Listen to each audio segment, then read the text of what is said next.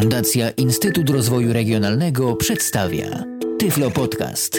Audycja o technologiach wspierających osoby niewidome i słabowidzące.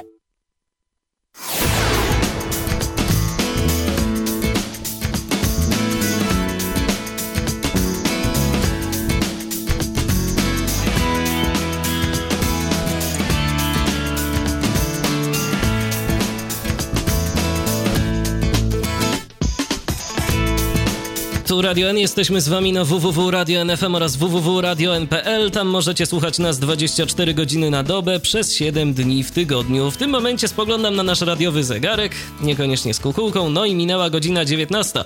Zatem oznacza to, że rozpoczynamy kolejne spotkanie z audycją Tyflo Podcastu na antenie Radia N. Audycja Tyflo Podcastu pojawia się w każdy poniedziałek między godziną 19 a 21 i jest audycja poświęcona temu wszystkiemu, co istotne dla osób niewidomych oraz Co tydzień poruszamy jakieś jedno istotne zagadnienie. Zanim jednak rozpoczniemy nasze dzisiejsze spotkanie, dodam, że to nie ostatnia audycja Tyflo Podcastu w tym tygodniu, jaka pojawi się na naszej antenie. Można by rzec, że będą Tyflo Podcasty jeden po drugim, bo jutro również pojawi się Tyflo Podcast w Radiu N, również na żywo i również po godzinie 19. Więc w związku z tym audycja Sebastiana Stelmacha zatytułowana Lekcja Muzyki troszeczkę się przesunie, bowiem ta audycja pojawi się Y, godzinę wcześniej, a jutro po godzinie 19 rozmawiać będziemy z Rafałem Kiwakiem o jego doświadczeniach z systemem iOS. Rafał ostatnio miał możliwość przetestować sobie ten system mobilny i posłuchacie jutro, co też on sądzi o tym, bo nasi stali słuchacze zapewne pamiętają, że Rafał bardzo wnikliwie testuje system operacyjny Symbian, również w telefonach dotykowych, no i zobaczymy, jak to w konfrontacji właśnie Symbian wypada w porównaniu do Ale tymczasem to dopiero jutro, a nasz dzisiejszy temat zdecydowanie inny i powiedziałbym, że taki nie do końca technologiczny. Dziś rozmawiać będziemy na temat dostępności uczelni wyższych. Y, dziś witam y, dwie koleżanki po fachu, że tak powiem, bo pracujemy w tej samej fundacji. Łączymy się teraz z Anną Żebrak i z Justyną Kucińską z Fundacji Instytut Rozwoju Regionalnego. Witajcie. Witam. Aniu, czy, czy ciebie słychać? Ciebie również słychać. Dziś porozmawiamy sobie... Dobry wieczór, tak. Właśnie, więc e, porozmawiamy dziś sobie na temat dostępności uczelni wyższych, bo mm, między innymi w Fundacji Instytutu Rozwoju Regionalnego, dodajmy, zajmujecie się czym? Zajmujecie się szkoleniami, tak? Szkoleniami organizowanymi na uczelniach wyższych. E, między innymi, bo, bo nie tylko o to w, tym, w całej tej zabawie chodzi.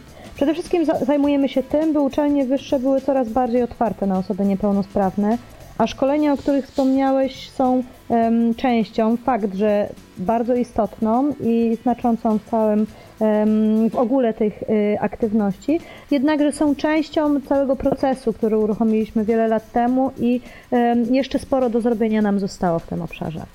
I dziś o tym sobie porozmawiamy. Już za kilkanaście minut będzie można do nas dzwonić, będzie można pytać, będzie można także dzielić się swoimi refleksjami na temat y, uczelni wyższych, bo no, myślę, że nie jedna studentka i nie jeden student nas słucha w tym momencie. Zatem może się podzieli jakąś y, refleksją na temat y, studiowania na uczelniach wyższych. Natomiast e, pierwsze moje pytanie, jak to w ogóle w przypadku osób niewidomych i niedowidzących jest z tym studiowaniem? Czy dużo osób studiuje? Mm, macie jakieś dane na ten temat może? Właśnie z tymi danymi jest zawsze problem. Tego rodzaju dane nie są e, kompletowane przez uczelnie. Jeżeli już są one na tyle niedokładne i na tyle niewiarygodne, że opierają się właściwie na informacji, ilu studentów z określonej grupy niepełnosprawności pobiera stypendium specjalne. Natomiast jeżeli chodzi o podział y, liczby studentów ze względu na niepełnosprawność i przede wszystkim ze względu na szczególne potrzeby, które wynikają z tej niepełnosprawności, to z tym jest bardzo ciężko. Dokonaliśmy tego rodzaju diagnozy w 2008 roku i okazało się, że e, studenci e, niewidomi, słabowidzący coraz chętniej podejmują studia e, i od tego czasu znacznie ta liczba wzrosła, w związku z czym nie ma większej, dużej potrzeby, żeby te dane z, z 2008 roku tutaj cytować. Natomiast mm, Na pewno w, grupie tej, w porównaniu z innymi niepełnosprawnościami, z innymi typami niepełnosprawności, liczba jest proporcjonalnie równa. Nie ma tak, że osoba niewidoma czy osoba słabowidząca ma mniejsze szanse niż osoba z innym typem niepełnosprawności. Y, czyli nie ma, nie ma jakiegoś takiego większego podziału, twoim, twoim zdaniem, na niewidomych i na pozostałych niepełnosprawnych? Nie ma, nie ma. Natomiast na pewno jest podział na to, gdzie osoby niewidome i osoby z innymi niepełnosprawnościami studiują. Y, a jak ten podział wygląda? Czy może wiemy coś na ten temat więcej?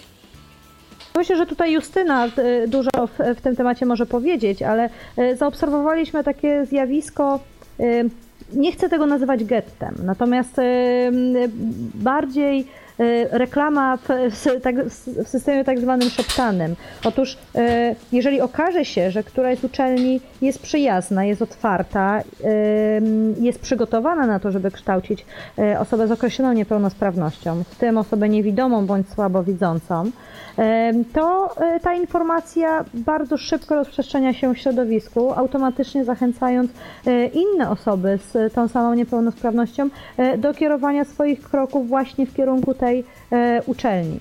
I paradoksalnie nie jest to y, pozytywne zjawisko. Na pierwszy rzut oka można stwierdzić, że to jest właśnie fajne, sympatyczne i tak dalej. Natomiast nie jest to y, pozytywne zjawisko, y, bo spotkaliśmy się z wieloma przypadkami, gdzie kandydaci wybierali mm, studia, nie tylko kierunek, ale i uczelnie, nie ze względu na własne predyspozycje, kompetencje, czy nawet odległość od miejsca zamieszkania, a ze względu na to, czy uczelnia ta jest chociaż minimalnie przyjazna, czy też nie.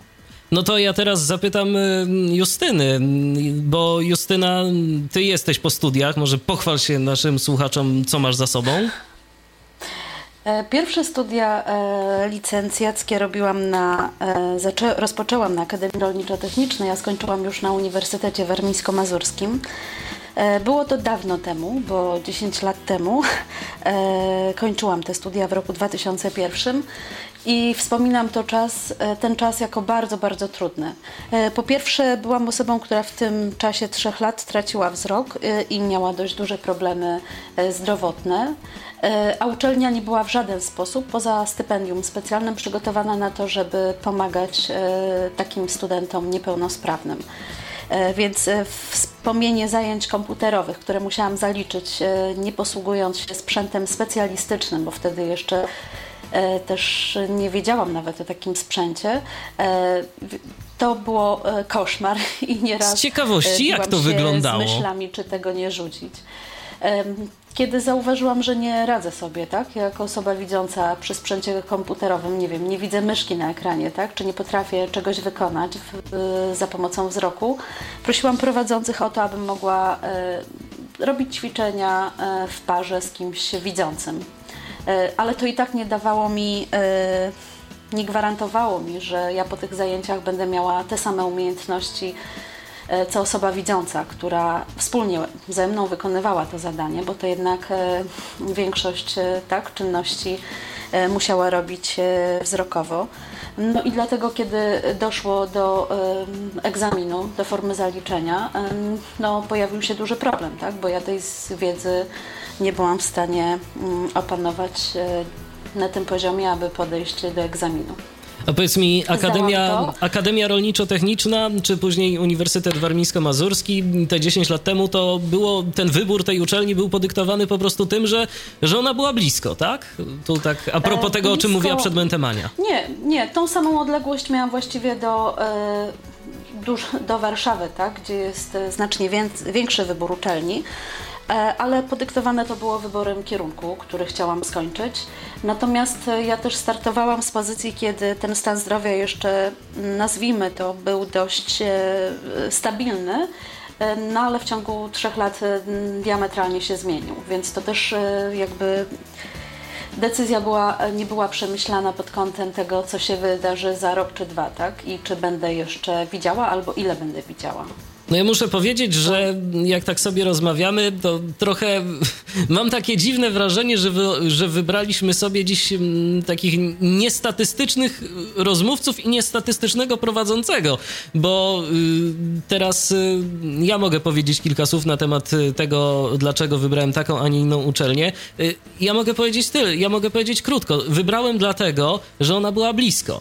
Y, na temat y, dostępności tej uczelni, to nie wiedziałem absolutnie zupełnie nic do momentu, aż się tam znalazłem. No i okazało się, że to, o czym mówiła przed momentem Justyna, y, te nasze doświadczenia są zbieżne, bo szkoła wyższa imienia Pawła Włodkowica, filia w Iławie, kierunek informatyka, czyli te studia, które ja kończyłem, to była również y, uczelnia, która no, jeszcze kilka lat temu nie oferowała osobom niepełnosprawnym nic więcej, jak tylko stypendium. Więc okazuje się, że tu jestem kolejnym, który jakby przeczy tej tezie, że mm, pojawia się taka jakby opinia, że ta uczelnia, mm, ta a nie inna jest bardziej dostępna, a mm, inna jest mniej dostępna i to jest y, podyktowane tym, tym, dlaczego idziemy tam, a nie gdzie indziej.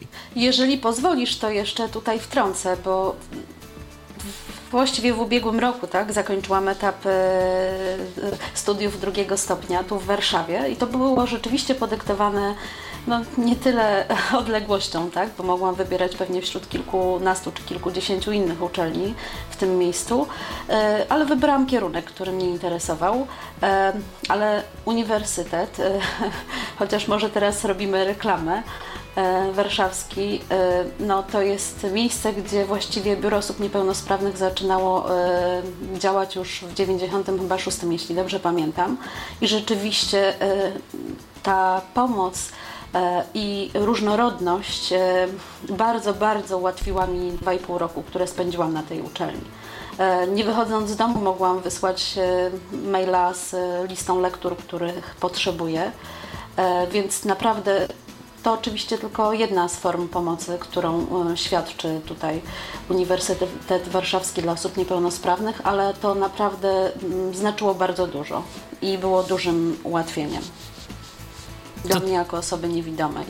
To teraz tak się zastanawiam, skoro mówimy tu już o studiach i o kierunkach, to znowu pytanie do Ani o kolejne dane, albo może jakieś takie wyniki obserwacji. Jak to jest y, z kierunkami, na których pojawiają się osoby niewidome? Czy niewidomi, czy niepełnosprawni tak naprawdę wybierają te kierunki y, dlatego, że one będą łatwe? Czy dlatego, że chcą po prostu te kierunki studiować i czy tak naprawdę mogą studiować wszystko, co sobie tylko zażyczą? Na to, na to pytanie odpowiedź jest taka sama w przypadku każdej osoby, zarówno osoby osoby niepełnosprawnej, obcokrajowca, kobiety, mężczyzny, y, właściwie każdego y, człowieka, który różni się od kogokolwiek innego chociażby jedną cechą. E, absolutnie nie jest prawdą to, że każdy może studiować wszystko. No, gdybym umiała śpiewać, poszłabym na Akademię Muzyczną. W związku z tym, że nie umiałam, e, nie skończyłam śpiewu i myślę, że e, jest wiele osób, które jest mi za to bardzo wdzięczne, bo gdybym jeszcze próbowała śpiewać przed publiką, mogłoby się skończyć źle. Absolutnie nie jest tak, że każdy może studiować wszystko i nie jest też tak, że e, promujemy ideę, że osoba niepełnosprawna powinna mieć dostęp do każdego kierunku. Powinna mieć dostęp w takim samym stopniu jak e, osoba sprawna, to jest znać jego program, znać wymagania, jakie są postawione przed studentem, a więc być świadomym te, e, tego, w jaki sposób te ograniczenia, które generuje jego niepełnosprawność, mogą wpłynąć na powodzenie studiów. I jeszcze tutaj jest bardzo ważna sprawa. E, studia to nie jest tylko taki czas przejściowy, gdzie się chodzi na piwo, zalicza się egzaminy i, i dostaje się dyplom, tylko to jest czas, w którym powinno się również tak może przy okazji, ale uzyskać przygotowanie do tego, żeby podjąć pracę. Ja zdaję sobie sprawę z tego, że niewiele osób pracuje w tym momencie w swoim zawodzie, natomiast część jednak pracuje i część zawodów jest tak specjalistycznych, że faktycznie w to w czasie studiów powinno się być uposażonym w umiejętności, w wiedzę, e, która pozwoli na podjęcie e, pracy. E, więc to, że ktoś przebrnie przez studia, bo spotka listościwych prowadzących albo zaciśnie zęby i, i faktycznie da z czymś radę, chociaż na pierwszy rzut oka wydaje się, że coś jest nieosiągalne, to jeszcze nie znaczy, że przez całe życie, przez całą swoją karierę zawodową będzie te zęby zaciskał. Więc jestem zwolennikiem tego, by uświadamiać przede wszystkim, by te programy nauczania były w pełni dostępne, łatwo dostępne przede wszystkim w internecie, e, by program praktyk był publikowany dużo wcześniej niż na dwa tygodnie przed rozpoczęciem praktyki, na przykład międzysemestralnej, by student był w stanie przekonać się, czy będzie, czy będzie to możliwe, by on sprostał stawianemu wymaganiom. Natomiast Odpowiadając na, na, pierwsze pytanie, gdzie częściej studiują osoby e, z dysfunkcją wzroku? Oczywiście są to kierunki humanistyczne. I tutaj nie ma żadnych wątpliwości, że są one e, bardziej oblegane, ale również w, w populacji osób sprawnych kierunki humanistyczne są bardziej popularne. No przecież mówi się, że mamy teraz pokolenie humanistów. E, tak. Wyłącznie. No, nawet, nawet, zresztą, nawet zresztą jakiś czas temu był taki program, jak dobrze pamiętam, kiedy można było jakieś stypendia dodatkowe uzyskać, kiedy wybierało się kierunek techniczny, kiedy szło się na Politechnikę i to nie tyczyło się osób niepełnosprawnych. Aha, to nadal można. I nadal, to nie tyczyło się osób y, niepełnosprawnych, tylko po prostu wszystkich, którzy no, jakoś tak, tam dokładnie. chcieli. Dokładnie. Brakuje nam inżynierów i y, są przecież kierunki na zamówienie ministerstwa realizowane przez różne uczelnie, y, na których studenci naprawdę mogą liczyć na dodatkową pomoc. Ale dlaczego więcej osób niewidomych, słabowidzących na kierunkach humanistycznych? No, mamy tutaj przede wszystkim do czynienia z prostszym jakby dotarciem do materiałów bo jednak przetworzenie informacji we własnym zakresie czy w zakresie uczelni, co się zdarza coraz częściej, jest dużo łatwiejsze w przypadku przedmiotów humanistycznych niż przedmiotów ścisłych. E, nie mamy tu elementu laboratorium, które wymaga chociażby pracy z niebezpiecznym sprzętem czy e, z niebezpieczną substancją. Jest szereg ograniczeń, które w e, tych ścisłych kierunkach jednak mogą być wręcz niebezpieczne dla kandydata, potem studenta, który nie widzi bądź widzi słabo. A jeżeli. No dokładnie, a jeżeli pojawia się mm, temat y, pracy w takim laboratorium, to no, okazuje się, że mm, na przykład często y, taka osoba, która nie widzi, no, musi prosić o pomoc y, kogoś jeszcze, kiedy pozostałe osoby mm, wykonują te zadania samodzielnie. No ja powiem szczerze, z własnego doświadczenia, to była w ogóle taka śmieszna sytuacja. Powiem tak, nie chcę generalizować, ale powszechnie mówi się, że na uczelniach prywatnych y, z tym y, poziomem nauczania i z tym, co się tam wykłada, jest y, gorzej niż na uczelniach państwowych, niż na uczelniach publicznych. W części przypadków zapewne tak jest, w części przypadków być może tak nie jest. Nie wiem, ale tu taki ciekawy przykład z własnego doświadczenia. Ja jeszcze studiowałem zaocznie, bo ja już w momencie podjęcia studiów Y, także pracowałem. Natomiast y, taka ciekawostka, mm, myśmy z laboratorium tak naprawdę zetknęli się tylko raz w czasie, y, w czasie prowadzenia mm, całych zajęć. Oczywiście pomijając jakieś tam zajęcia komputerowe, no bo to było. To, to, już nie były te czasy, kiedy pracowało się z jakąś powiedzmy kartką papieru i przepisywało się program. Ale my z takim laboratorium zetknęliśmy, zetknęliśmy się tylko raz, kiedy naszą um, uczelnię nawiedziła jakaś komisja edukacyjna, to nagle okazało się, że na uczelni znajduje się w ogóle jakiś sprzęt, Y, który można było wykorzystać do tego. Mm, problem był tylko w tym, że ten sprzęt to przyjechał z, z centrali tej, tej uczelni, czyli z Płocka. A później, kiedy zakończyły się laboratoria, to ten sprzęt y, tam z powrotem w Płocku się znalazł. To jako taką ciekawostkę mogę powiedzieć. Y, no w każdym razie z dostępnością tego sprzętu, no o dostępności to nie było mowy. To w ogóle pamiętam, że to było wtedy laboratorium z cyfrowych układów scalonych albo z podobnego przedmiotu, kiedy to trzeba było po prostu zmontować jakiś układ na takim modelu, no i konkretną rzecz trzeba było uzyskać. Trzeba było uzyskać konkretne przebiegi na oscyloskopie. Trzeba było to później zbadać. Także no, możliwości dostępności tego laboratorium dla mnie, no to nie było mowy w ogóle. Niestety. I to jest główny problem, że nie ma informacji o tym, co tego rodzaju laboratorium będzie obejmować i w jakim zakresie jest dopuszczalna na przykład modyfikacja tego laboratorium. Bo trzeba pamiętać o tym, że mamy różne grupy przedmiotów na każdym kierunku. Są kierunki, są przedmioty podstawowe, są przedmioty też, które nie muszą, nie są w obowiązkowym kanonie przedmiotów niezbędnych do tego, by uzyskać dyplom w danym e, zakresie. I to wszystko e, ładnie wyjaśniają właśnie programy nauczania, następnie tego rodzaju informacje znajduje się w suplemencie do dyplomu każdego e, magistra. Więc nie możemy też w tym momencie mylić E, takiej realnej i obiektywnej, o tym pamiętajmy, obiektywnej niedostępności e, pewnych przedmiotów czy e, formy i przekazania z twardogłowością. Bo niestety znamy też takie przypadki, że student, który musiał zrezygnować ze studiów na Politechnice na skutek decyzji dziekana, który powiedział, że wprost do osoby niewidzącej powiedział, cytuję, my tu pana nie widzimy, E, zrezygnował ze studiów na Politechnice, a kilka lat później, kiedy dziekan się zmienił, również osoba niewidoma skończyła te studia z powodzeniem i pracuje w zawodzie. Tutaj nie był problem z e, tą obiektywną niedostępnością przedmiotu, a właściwie pewnej jego części, tylko z niedostępnością w przekonaniu człowieka, który podejmował decyzję. Więc e, tutaj przede wszystkim musimy pracować nad świadomością. E, bo część przedmiotów naprawdę można zmodyfikować do tego stopnia, żeby ta treść była przekazana, zweryfikowana w tym samym, e, w tej samej skali, e, w jakiej się weryfikuje wiedzę wśród studentów w pełni sprawnych.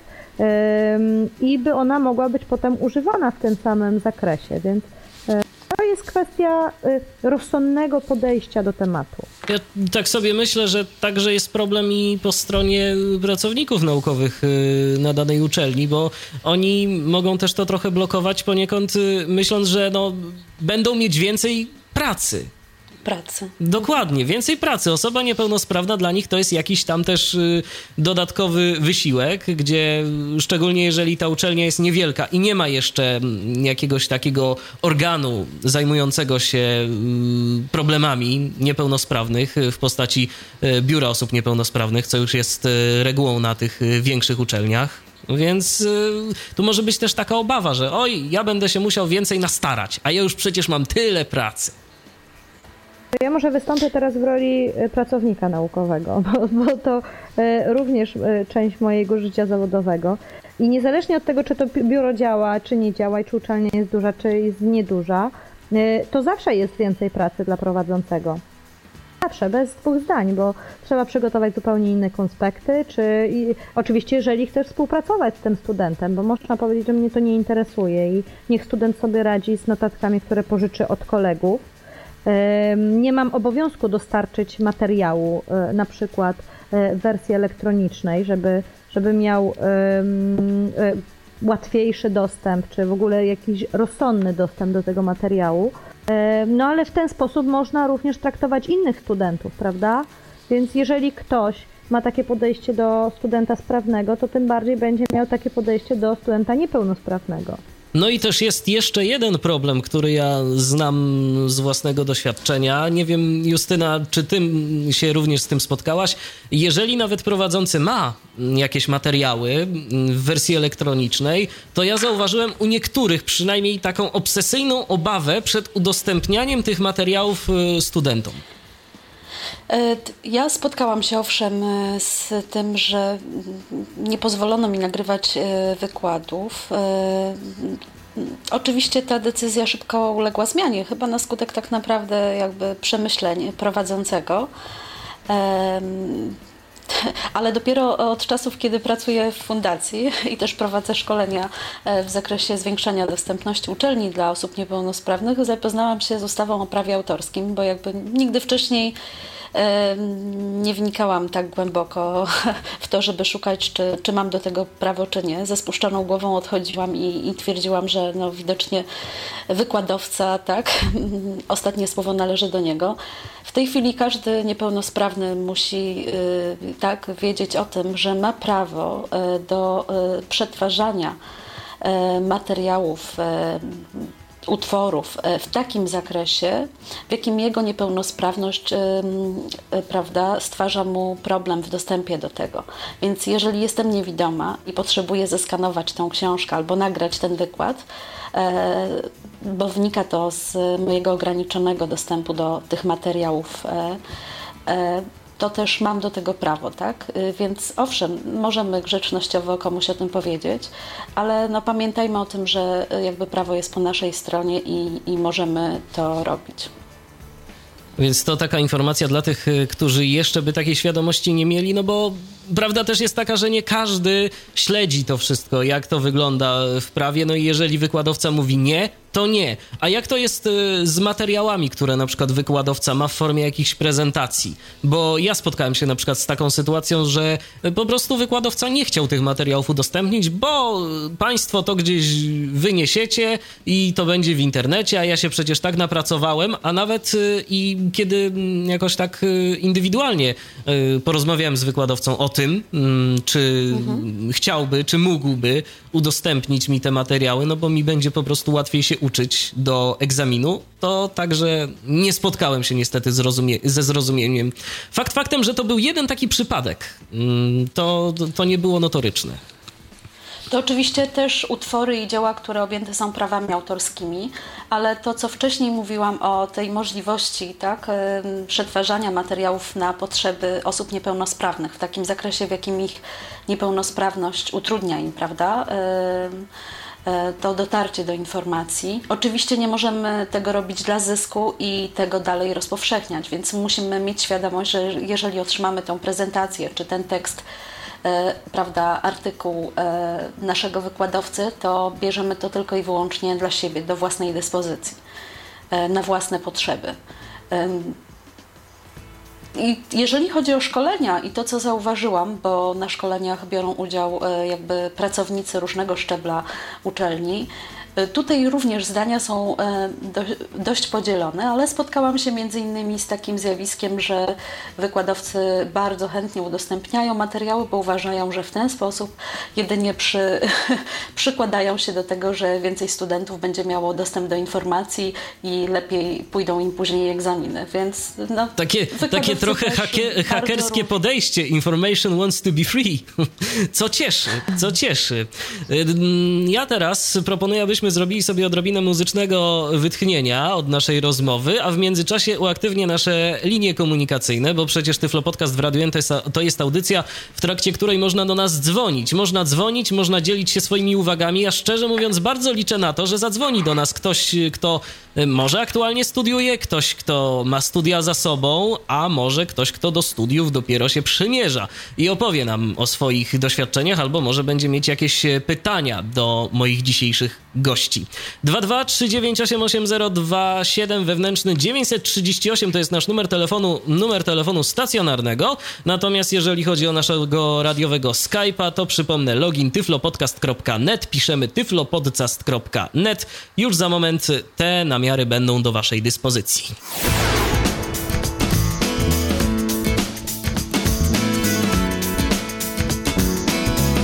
Jest cały czas audycja Tyflo Podcastu w Radiu N. Dziś, przypominam, rozmawiamy o dostępności uczelni wyższych. Dziś rozmawiamy na ten temat wspólnie z Justyną Kucińską i z Anną Żebrak z Fundacji Instytut Rozwoju Regionalnego. Natomiast ja przypominam, że oczywiście ta rozmowa to jest taka rozmowa, do której możecie wy się bezpośrednio włączyć, dzwoniąc tu do nas, dzwoniąc do Radia N za pomocą telefonu stacjonarnego o numerze 223988027 wewnętrzny 938. Jesteśmy do Waszej dyspozycji także na Skype'ie tyflopodcast.net, login piszemy tyflopodcast.net. Można dzwonić, zapraszam bardzo serdecznie, być może mm, na pewne kwestie, o których po prostu nie pomyśleliśmy, tworząc tę audycję, uda nam się odpowiedzieć dzięki Waszym pytaniom oraz, no, może uzyskamy również jakieś informacje od Was na ten temat, jak to w Waszym przypadku wyglądało z tą dostępnością studiów. No właśnie, a propos dostępności studiów, jest dostępność, ale przed dostępnością dostępnością zazwyczaj są problemy z tą dostępnością, ale o nich powiemy sobie za moment, bo teraz widzę, że mamy telefon. Marzena się do nas dodzwoniła. Halo, witaj. E, witaj. Witamy serdecznie i słuchamy Cię. Co nam powiesz ciekawego? E, ja właśnie chciałam tutaj powiedzieć, podzielić się troszeczkę informacjami, troszkę wiedzą, ponieważ jestem osobą, która e, jak gdyby ukończyła już kilka lat temu uczelnię. Natomiast jeśli chodzi o doświadczenia, no to mogę powiedzieć, że dużo zależy od nas, jako osób niewidomych, niepełnosprawnych, w jaki sposób my się pokażemy na tej, na danej uczelni, na danym kierunku. Nieważne jaki kierunek wybierzemy, nieważne e, jakie będziemy mieć problemy, najważniejsze, żeby umieć e, pokazać e, wykładowcom, czasem nawet władzom uczelni, że jesteśmy w stanie sobie poradzić. Czasem trzeba po prostu wymyślić sobie samemu rozwiązanie. Ja tak miałam, jak musiałam się właśnie e, dogadywać z wykładowcami. Opowiadałam po prostu, jaka jest moja sytuacja, że jestem osobą niewidomą, niedosłyszącą, że potrzebuję sobie nagrać jakiś wykład. E, jeżeli ktoś się nie zgadzał z jakichś przyczyn, no to prosiłam o jakieś inne udostępnienie materiałów bądź, bądź podanie jakiegoś y, tytułu książki czy, czy innych artykułów do y, skserowania. Ale raczej spotykałam się właśnie z życzliwością wykładowców i nie mogę powiedzieć, że żeby on, wykładowcy jako tacy robili problemy. Większe problemy y, miałam z tytułu uczelni, jak gdyby z administracją. Tam chodziło o to, że nie chcieli mi wydać dyplomu, bo y, ja nie mogę uczyć w szkole. Ja robiłam studia humanistyczne z polonistyki i y, po prostu oni stwierdzali, że, że nie będą y, nie chcą wydać dyplomu. A jak zakończyła się ta sytuacja? Wydali w końcu? E, zakończyła się tak, że ja po prostu skończyłam studia, e, bo to był kierunek e, polonistyka nauczycielska. Zrobiłam licencjat, czyli uzyskałam dyplom taki, że mogę uczyć w szkole podstawowej i w gimnazjum. I potem studia magisterskie robiłam na zupełnie innej uczelni, robiłam na UJ-cie, też z polonistyki, tylko z wiedzą o kulturze. I tym sposobem uniknęłam problemów z praktyką, bo tam chodziło o to, że nie mogłam za bardzo prowadzić lekcji z dużą grupą uczniów, bo po prostu praktycznie no, nie byłam w stanie tego zrobić. Rozumiem. Czyli tak wyglądała y, Twoja przygoda ze studiami. Dobrze, także dziękuję bardzo za telefon. No chyba, że mm, Ania, Justyna, może macie pytania jeszcze jakieś albo coś y, chciałbyście dodać? Pani Marzeno, Pani Marzeno, ja chciałam serdecznie podziękować za ten głos, bo on jest bardzo ważny. I myślę, że im więcej zyskamy zwolenników dla, e, dla tej właśnie e, idei, tym będzie nie tyle łatwiej, co tym bardziej oczywistym będzie fakt e, obecności osób niepełnosprawnych na uczelniach. My często obserwujemy taką sytuację, że osoba niepełnosprawna po prostu odpuszcza pomimo, że mogłaby jeszcze dużo w tym obszarze zrobić i pomimo, że robi we własnym interesie. Także serdecznie gratuluję i dziękuję za ten głos. Proszę bardzo. Dziękujemy również i do usłyszenia. No I mamy, mamy, zdaje się, kolejny telefon. Mamy telefon od Justyny. Halo, witamy. O, zdaje się, że Jakiś na razie mamy problem na łączu, ale miejmy nadzieję, że za moment uda nam się połączyć. E, dobrze, to skoro mamy tu na razie jeszcze ten problem e, z połączeniem się z Justyną. Justyna do nas dzwoniła, ale chyba dała sobie spokój na chwilę obecną. To może powiedzmy jeszcze, zanim e, będziemy odbierać kolejne telefony, jak to jest z tymi problemami? Na jakie problemy osoby niepełnosprawne, niewidome, mm, no bo przede wszystkim tą naszą audycję dzisiejszą kierujemy do, do osób niewidomych i słabowidzących. Na jakie problemy są one narażone w momencie mm, podejmowania studiów? Z czym te problemy występują najczęściej? Przede wszystkim jest problem z dostępnością informacji i to na każdym etapie, takie odnosimy wrażenie. Zarówno jeżeli chodzi o informacje dla kandydata, jak i um, przepływ informacji pomiędzy kandydatem a uczelnią.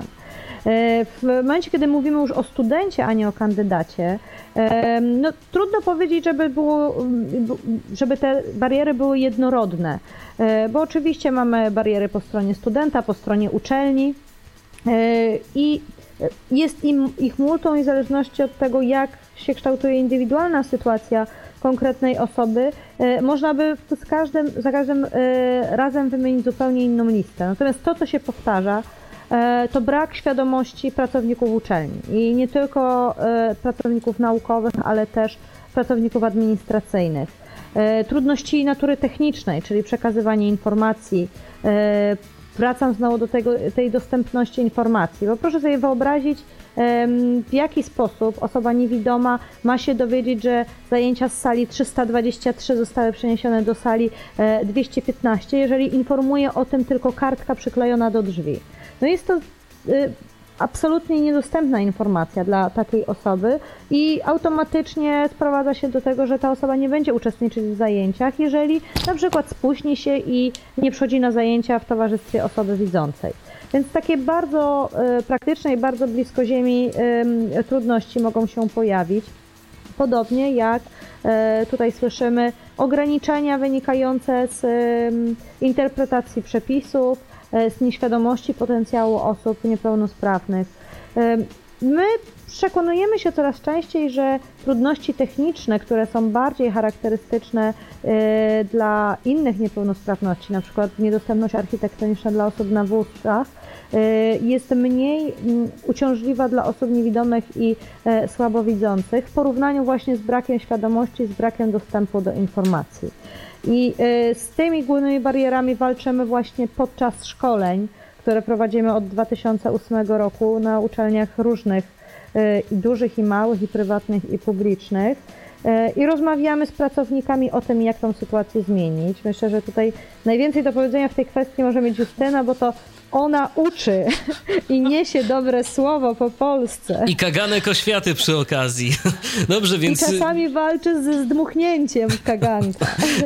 Więc Justyno, może nam opowiesz trochę na temat tych szkoleń, jak one w ogóle wyglądają, czego dotyczą, co, jaką wiedzę przekazujecie na tych szkoleniach y, pracownikom uczelni wyższych? Hmm, najważniejsze nie są te przysłowiowe schody, tak, które tutaj przepisy prawne mogą e, zlikwidować, czy też no, można znaleźć inne e, rozwiązanie w dotarciu do tej uczelni, ale najważniejsza jest świadomość tych, których tam spotkamy czyli pracowników i tych administracyjnych, i dydaktycznych, i studentów. E, I to właśnie tego typu szkolenia prowadzimy, świadomościowe, e, ale też z elementami e, praktyki, aby osoba mogła wiedzieć, jak komunikować się skutecznie z osobą niewidomą czy niesłyszącą, czy też jak pomóc osobie poruszającej się na wózku. Jeżeli chodzi o te szkolenia, to grupy uczestników są bardzo różne. Mogą to być grupy mieszane, e, ale też często przed szkoleniem mamy sprecyzowaną listę e, uczestników i teraz jeżeli są to pracownicy dydaktyczni czy pracownicy administracyjni, to też staramy się, wiedząc, mając taką informację, przygotować, e, dostosować w miarę możliwości program szkolenia do potrzeb ich specyfiki pracy, tak? E, i tego, w jakim obszarze mogą spotkać się, w jakich sytuacjach z osobami niepełnosprawnymi. Mówiąc też o szkoleniach, e, to mówimy oczywiście o tym, zaczynamy od e, mitów i stereotypów i, i właściwie mówieniu o tym, z czym często osoba niepełnosprawna spotyka się wśród ludzi widzących. Mówimy również o sytuacji formalno-prawnej, bo to też jest ważne. Jednak e, papierkowe załatwianie spraw tak, e, nie ominie również uczelni. I wiąże się to oczywiście nie tylko z pomocą finansową, ale przede wszystkim. Więc e, uczelnie są zobligowane do tego, żeby tą informację zbierać, więc muszą też na ten temat mieć wiedzę. I przechodząc z kolei dalej do części, w której mówimy na temat sposobu funkcjonowania osób z różnymi niepełnosprawnościami.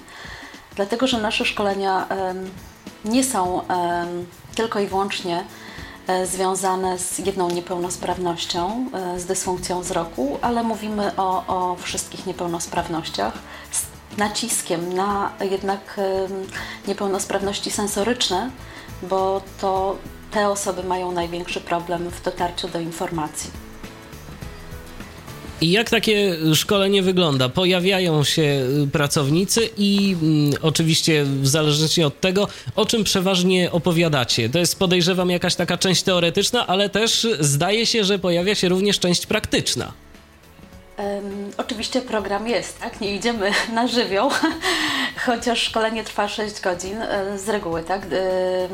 lekcyjnych, e, więc tutaj jest dużo czasu nie tylko na taką część teoretyczną, tak? I kiedy my stoimy za biurkiem i opowiadamy o przepisach, o wymogach, które powinna spełnić uczelnia, czy o tym, w jaki sposób funkcjonują osoby z daną niepełnosprawnością, E, ale też dajemy w czasie tych szkoleń e, przestrzeń dla uczestników e, na wymianę informacji, doświadczeń. To jest bardzo ciekawe, ale ta część tych, kiedy omawiamy różne przypadki, oczywiście poddane przez nas, wywołuje lawinę różnych podobnych bądź też innych, ale takich sytuacji trudnych na uczelniach, z którymi ci ludzie się spotkali. E, to jest bardzo ważne, bo my wtedy też możemy właśnie w czasie takich dyskusji zbierać informacje, jak to na poszczególnych uczelniach wygląda, e, co dla nich jest największym problemem, tak, z czym jest trudno sobie poradzić e, i, i to jest bardzo cenne dla nas. No i poza tym to, co też wspomniałam, mówimy o adaptacji materiałów, bo jednak informacja jest podstawą, tak, studiowania, komunikacji, E, i bycia z drugim człowiekiem, więc mówimy tutaj o tym, w jaki sposób, dla jakich niepełnosprawności tą informację uczynić dostępną.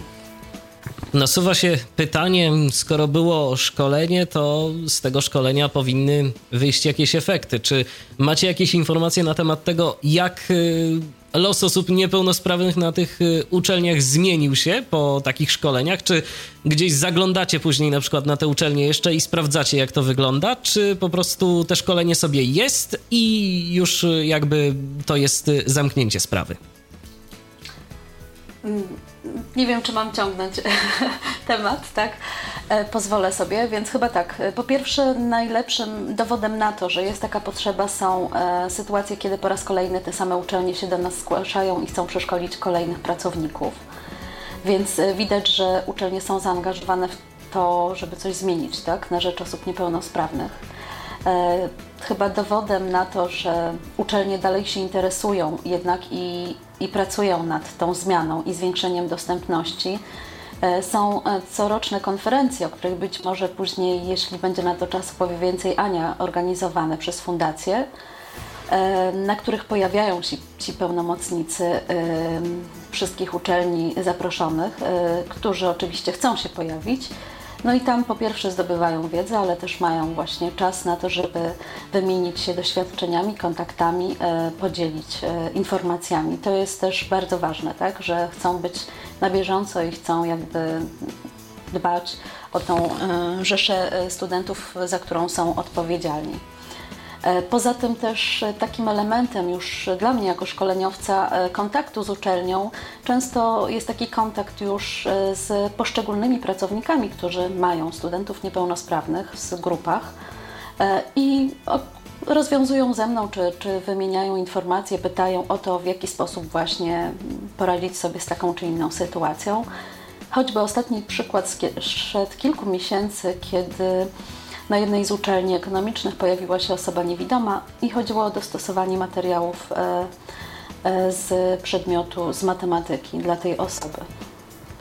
Więc ta korespondencja e, z pracownikami uczelni trwała, żebyśmy mogli wybrać jakąś formę dla tej osoby mm, do zaakceptowania. I korespondencja, jak rozumiem, okazała się owocna, materiały zostały przystosowane. E, tak. No to bardzo, to bardzo Ale się cieszę. Też często korzystamy z pomocy, znaczy z pomocy, z informacji, ze sposobów rozwiązań na innych uczelniach. Więc w ogóle ten kontakt z uczelniami to jest takie bardzo, e, bardzo cenne, e, tak? E, siatka właściwie, którą, która stworzyła się w ciągu tych kilku lat, bo w ten sposób możemy zadzwonić do większości uczelni, gdzie znamy pracowników, zapytać o coś, jak oni to robią, tak? Podać komuś dalej informacje. Na pewno bardzo ułatwia to życie, żeby nie popełniać tych samych błędów albo nie powielać pracy, która już została gdzieś przez kogoś wykonana wykonana. No i mamy kolejny telefon, tym razem Justyna się do nas dodzwoniła. Witaj. Witam serdecznie, tym razem udało mi się z Państwem połączyć. Udało się. Słuchamy. Więc moje doświadczenia ze studiowaniem są dość burzliwe, z tego względu, że ja w zasadzie skończyłam dwa kierunki studiów, a tak naprawdę rozpoczynałam studia trzy razy. Po raz pierwszy studiowałam na filologii angielskiej na Uniwersytecie Gdańskim. Mm, tam postudiowałam sobie tylko rok. No ale po pierwszym roku mm, miałam kilka problemów. Y, no i niestety nie udało mi się tego, tego pierwszego roku studiów zaliczyć. Postanowiłam dalej kontynuować edukację na Uniwersytecie Gdańskim, rozpoczynając studia historyczne, mm, zaoczne, ale że brakowało mi filologii angielskiej, więc rozpoczęłam studia prywatne na takiej jednej z gdyńskich uczelni. No i skończyłam te dwa licencjaty, filologię angielską i historię, po czym y, rozpoczęłam historię y, tym razem dziennie, y, też na Uniwersytecie Gdańskim.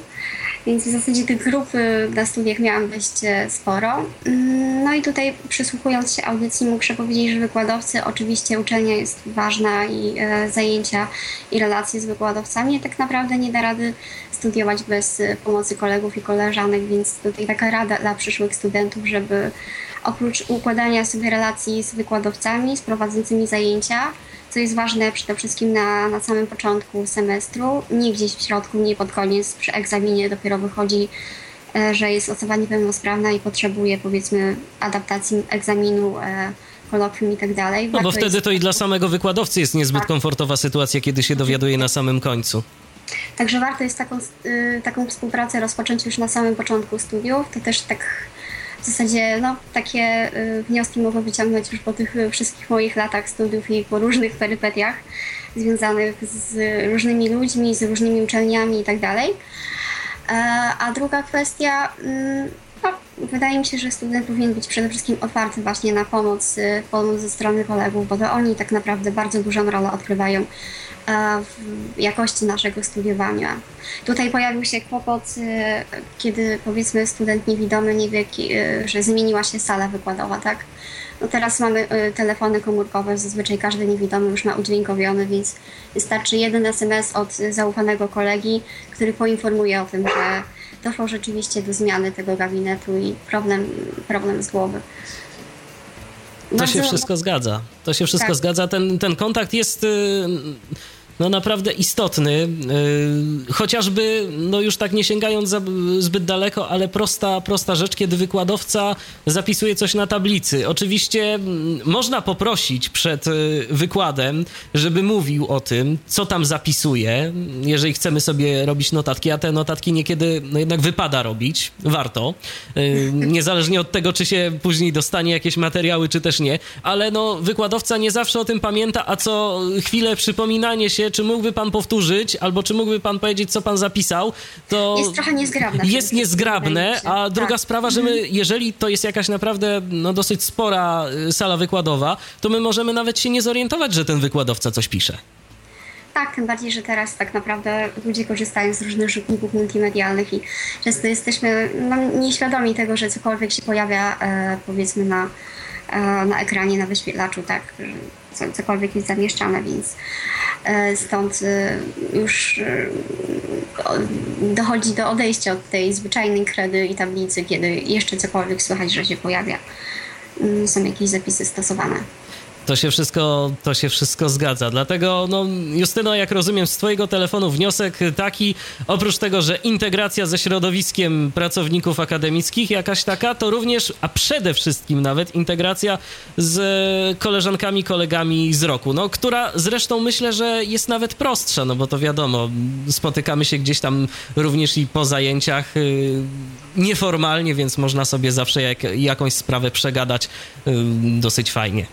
Tak, oczywiście, jak najbardziej. No, dobrze. Dziękujemy również, y, do usłyszenia, pozdrawiamy. Natomiast ja przypominam, że jeżeli chcecie do nas zadzwonić, to można. 22 398 8027 wewnętrzny 938. Nasz login na Skype to tyflopodcast.net. Piszemy tyflopodcast.net. Y, wracamy już za chwilę. Przypominam, że w dzisiejszym Tyflopodcaście na antenie Radia N rozmawiamy na temat dostępności uczelni wyższych. Radio N.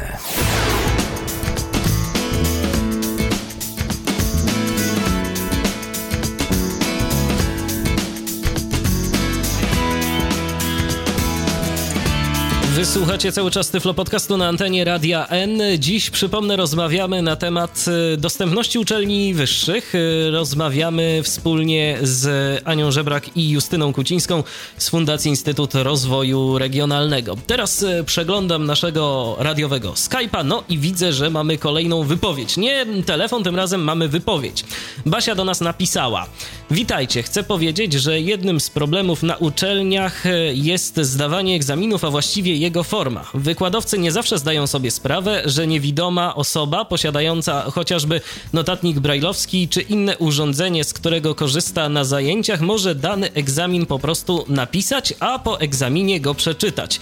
Wykładowcy przeważnie chcą, żeby osoby niepełnosprawne zdawały egzamin w formie ustnej. Tak było na jednej z uczelni, na której y, studiowałam. Wszystko byłoby w porządku, gdyby nie fakt, że grupa ma na egzamin półtorej godziny, a osoba niewidoma na ten egzamin ma dużo mniej czasu, a gdyby napisała go z grupą, wszystko byłoby hmm, porządku.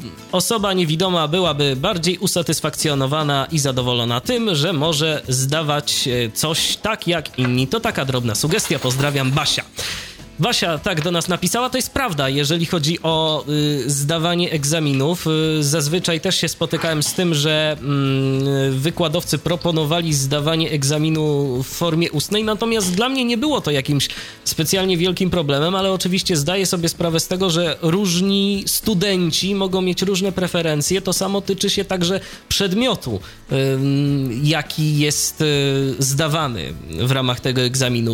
Rzeczywiście prawda jest taka, że, że czasem lepiej jest coś napisać, y, bo jest to zwyczajnie wygodniejsze niż y, odpowiadać y, z danego zagadnienia ustnie. I ja myślę, że no tu trzeba po prostu mówić. No to jest, to jest jedyna metoda, nie wiem czy się ze mną zgodzicie, to jest jedyna metoda rozmawiać z wykładowcą, jeżeli on coś proponuje, no to jeżeli my się mm, z tym jakoś nie zgadzamy, próbujmy argumentować i oczywiście nie robimy tego przed samą sesją, tylko jakoś tak no, ze zdrowym wyprzedzeniem, żeby później nie stawiać także wykładowcy w, w niezręcznej sytuacji.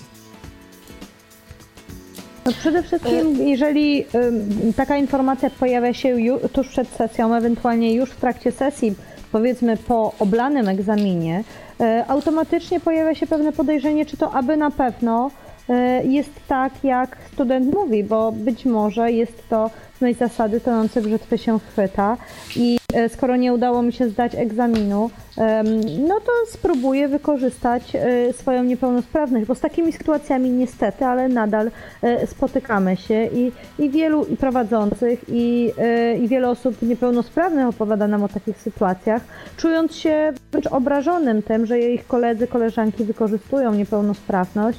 I no, nie oszukujmy się, w ten sposób wystawiają etykietkę dla całego środowiska w pewnym sensie.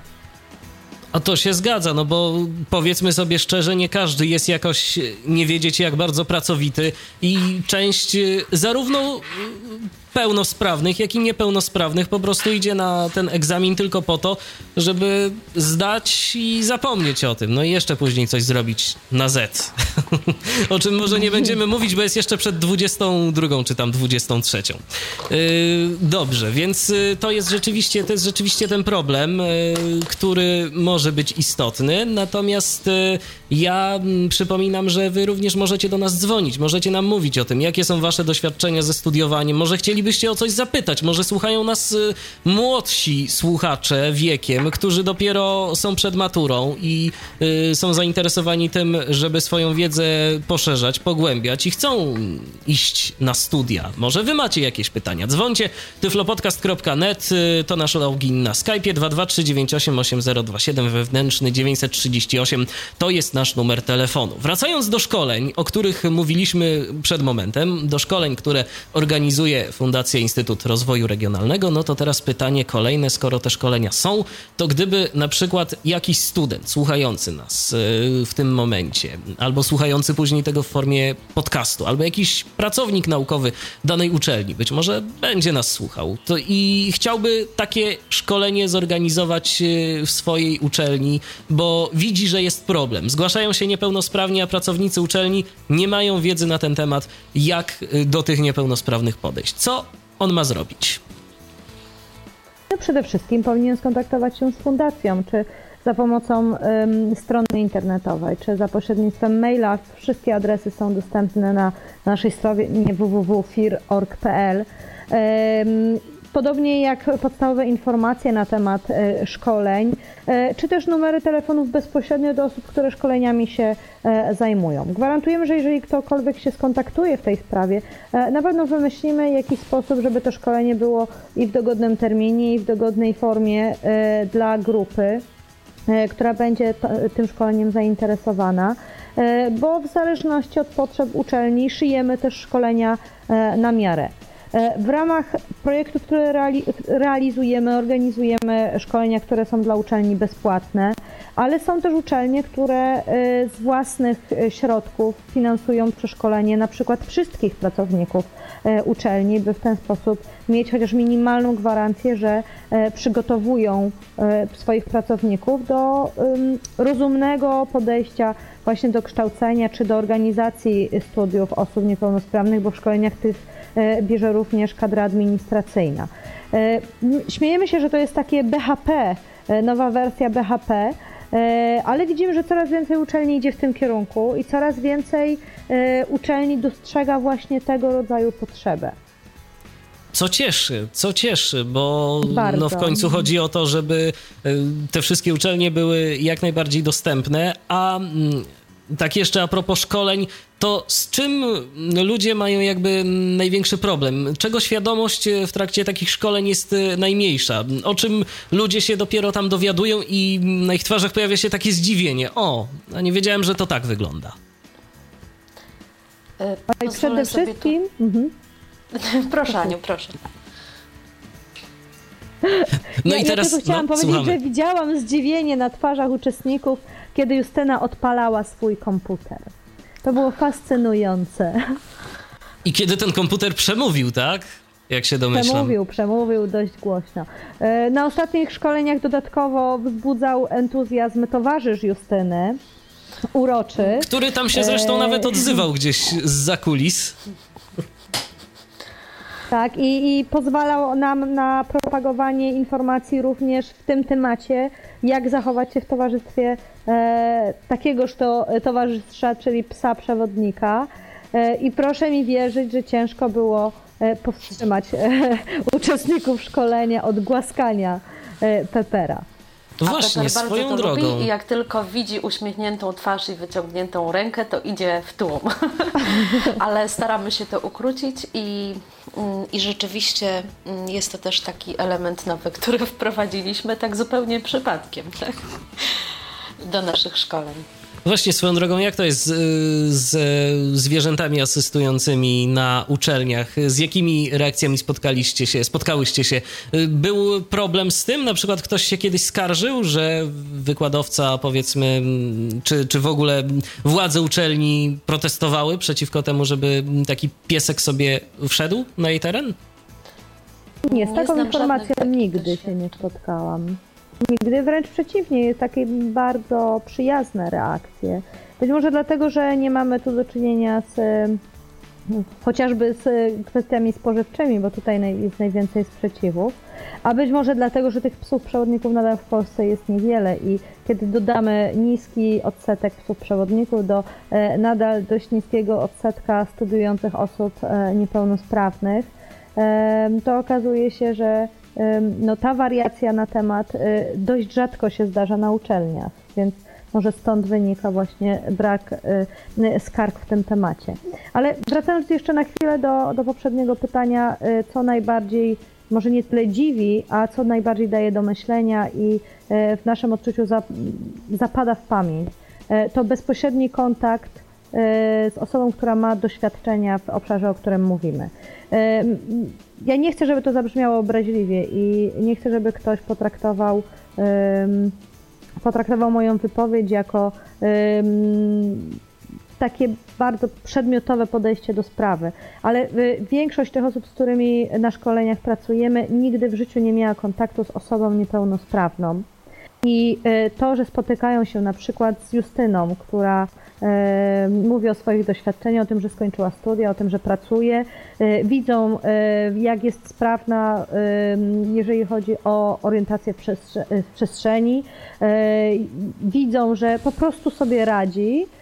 To jest najlepsza informacja i chyba najskuteczniejszy przekaz, bo jeżeli byśmy tłumaczyli, tak, osoba niewidoma może zrobić sobie herbatę i nie poparzy sobie rąk, to na pewno y, nawet gdybyśmy to powtórzyli 10 razy, nie odnieślibyśmy tak świetnego efektu, jak kiedy uczestnicy szkolenia po prostu widzą, że Justyna sobie tą herbatę robi y, i nie poparzy sobie rąk. Za ja to każdorazowo trzymamy kciuki. A zdarzyło ja się, żeby też... nie wyszło? Tak, oczywiście nie, życo, nie życząc tak źle Justynie. Jak czujnik nie zadziałał. Aha. E, ale też dodam, że ja zawsze mówię, że to jest takie 5 minut dla nich, kiedy mogą pytać mnie, e, tak, nie na ulicy, nie gdzieś na przejściu, nie pomagając mi znaleźć jakiś numer pokoju, tak, e, tylko w tej chwili daję im czas pracownikom, uczestnikom tych szkoleń, żeby zapytali o to, co ich interesuje. I padają bardzo różne pytania od od takich rzeczy bardzo prozaicznych, przyziemnych, czy, czy dotyczących codziennych czynności, tak? w jaki sposób funkcjonuje, e, po jakieś e, zagadnienia dotyczące sfery zmysłów, wrażliwości, odczuwania, gdzie można by było tak naprawdę długimi godzinami rozmawiać, tak? Natomiast też no, nie bardzo jest na to czas, żeby wchodzić w jakieś takie bardzo głębokie dyskusje ale zawsze staramy się odpowiadać, bo, bo uważam, że to właśnie jest taki czas. My do nich przechodzimy, e, do tych uczestników na szkolenie i chcemy jak najwięcej informacji im przekazać, tak, żeby oswoiły się z tą osobą niepełnosprawną. Ja sobie też jeszcze pozwolę dodać, że zdziwieniem właśnie jest e, po raz pierwszy ten kontakt w ogóle z niepełnosprawnością. I też myślę, że ci, którzy już pracowali, tak, czy mieli e, możliwość po prostu bycia w jakiejś sytuacji z osobami niepełnosprawnymi czują się swobodniej i jakby tak e, chcę powiedzieć, normalnie podchodzą do tematu, tak? Mają jakieś doświadczenia, e, wiedzą w jaki sposób się kontaktować, komunikować, jak pomóc właściwie. I to oczywiście daje większe powodzenie na to, że, że później będzie kolejnym niepełnosprawnym w tym miejscu już łatwiej.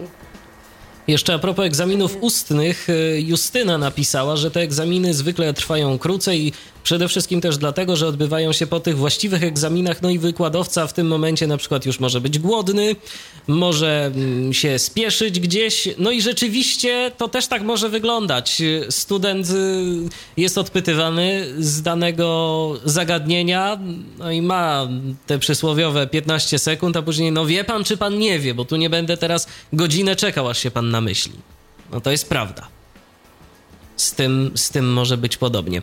E, natomiast takie pytanie moje, skoro Tyflo Podcast to jest też y, w dużej części audycja technologiczna i poświęcona technologiom mm, dla osób niewidomych i słabowidzących, to nie sposób nie zapytać, jak to jest z wyposażeniem technicznym wyższych uczelni. Czy dużo z nich dysponuje tak y, jak chociażby między innymi Uniwersytet Warszawski. Oni chyba jako pierwsi zaopatrzyli się w odpowiedni sprzęt, który ułatwiłby korzystanie niewidomym y, z komputera.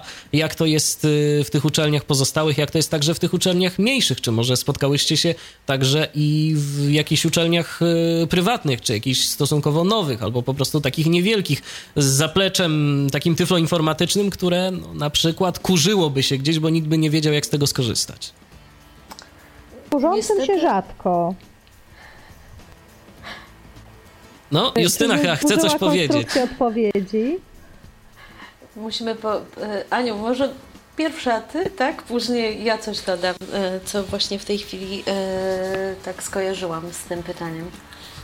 To ja dam Ci pierwszeństwo.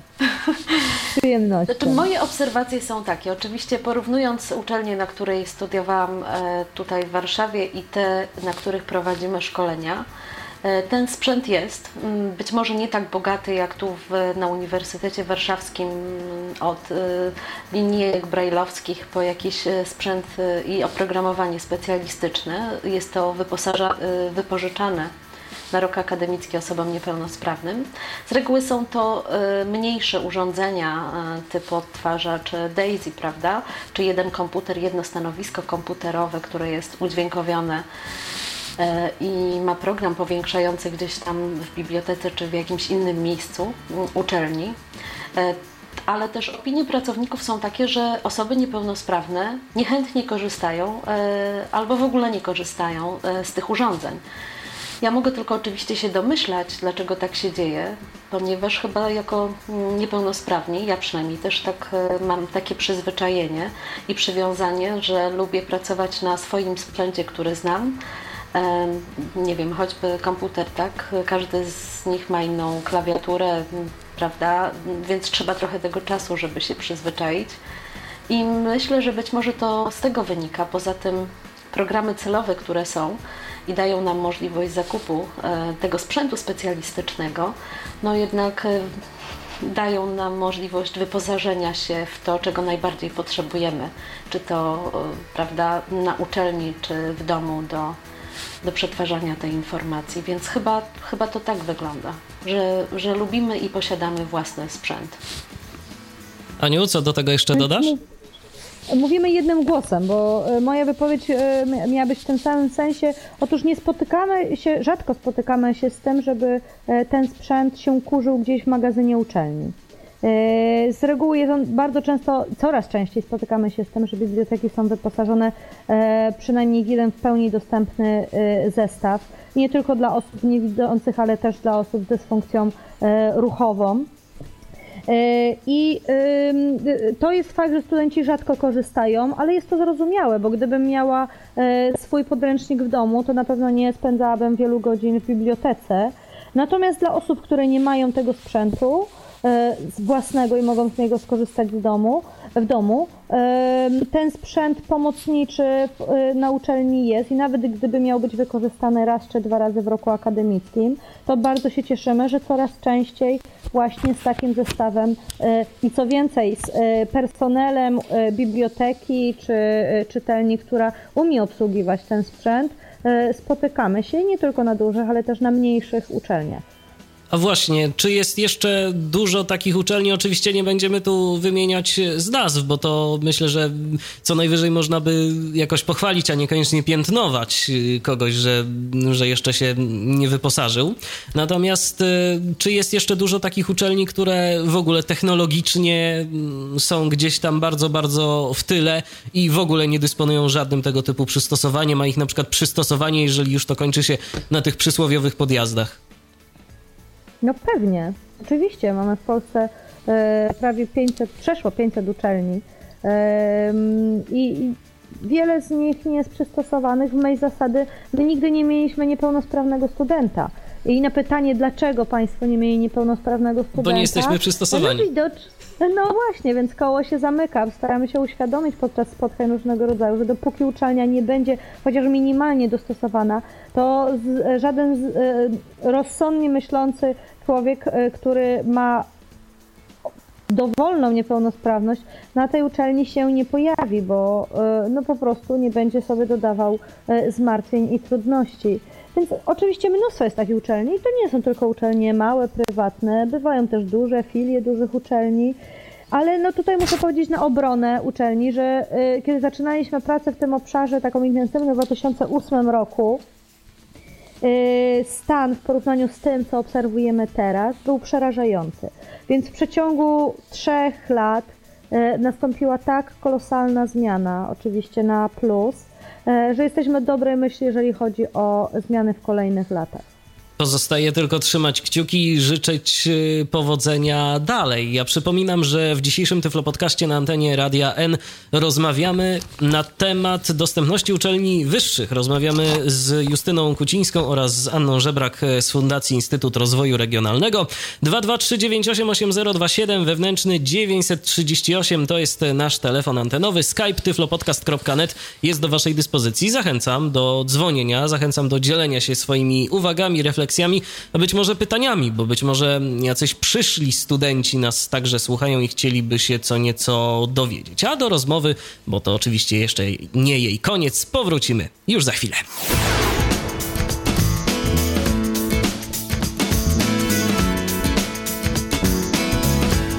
To jest Tyflo Podcast w Radiu N, www Radio NFM i www.radio.npl. Tam jesteśmy dla Was 24 godziny na dobę, a w poniedziałek po 19 prowadzimy taką audycję poświęconą temu wszystkiemu, co istotne dla osób niewidomych oraz słabowidzących. Dziś rozmawiamy e, wspólnie z mm, Justyną Kucińską oraz Anną Żebrak na temat dostępności uczelni wyższych. Można dzwonić. Ja przypominam raz jeszcze 223988027 wewnętrzny 938 tyflopodcast.net to jest nasz radiowy Skype. Można dzwonić, można pytać.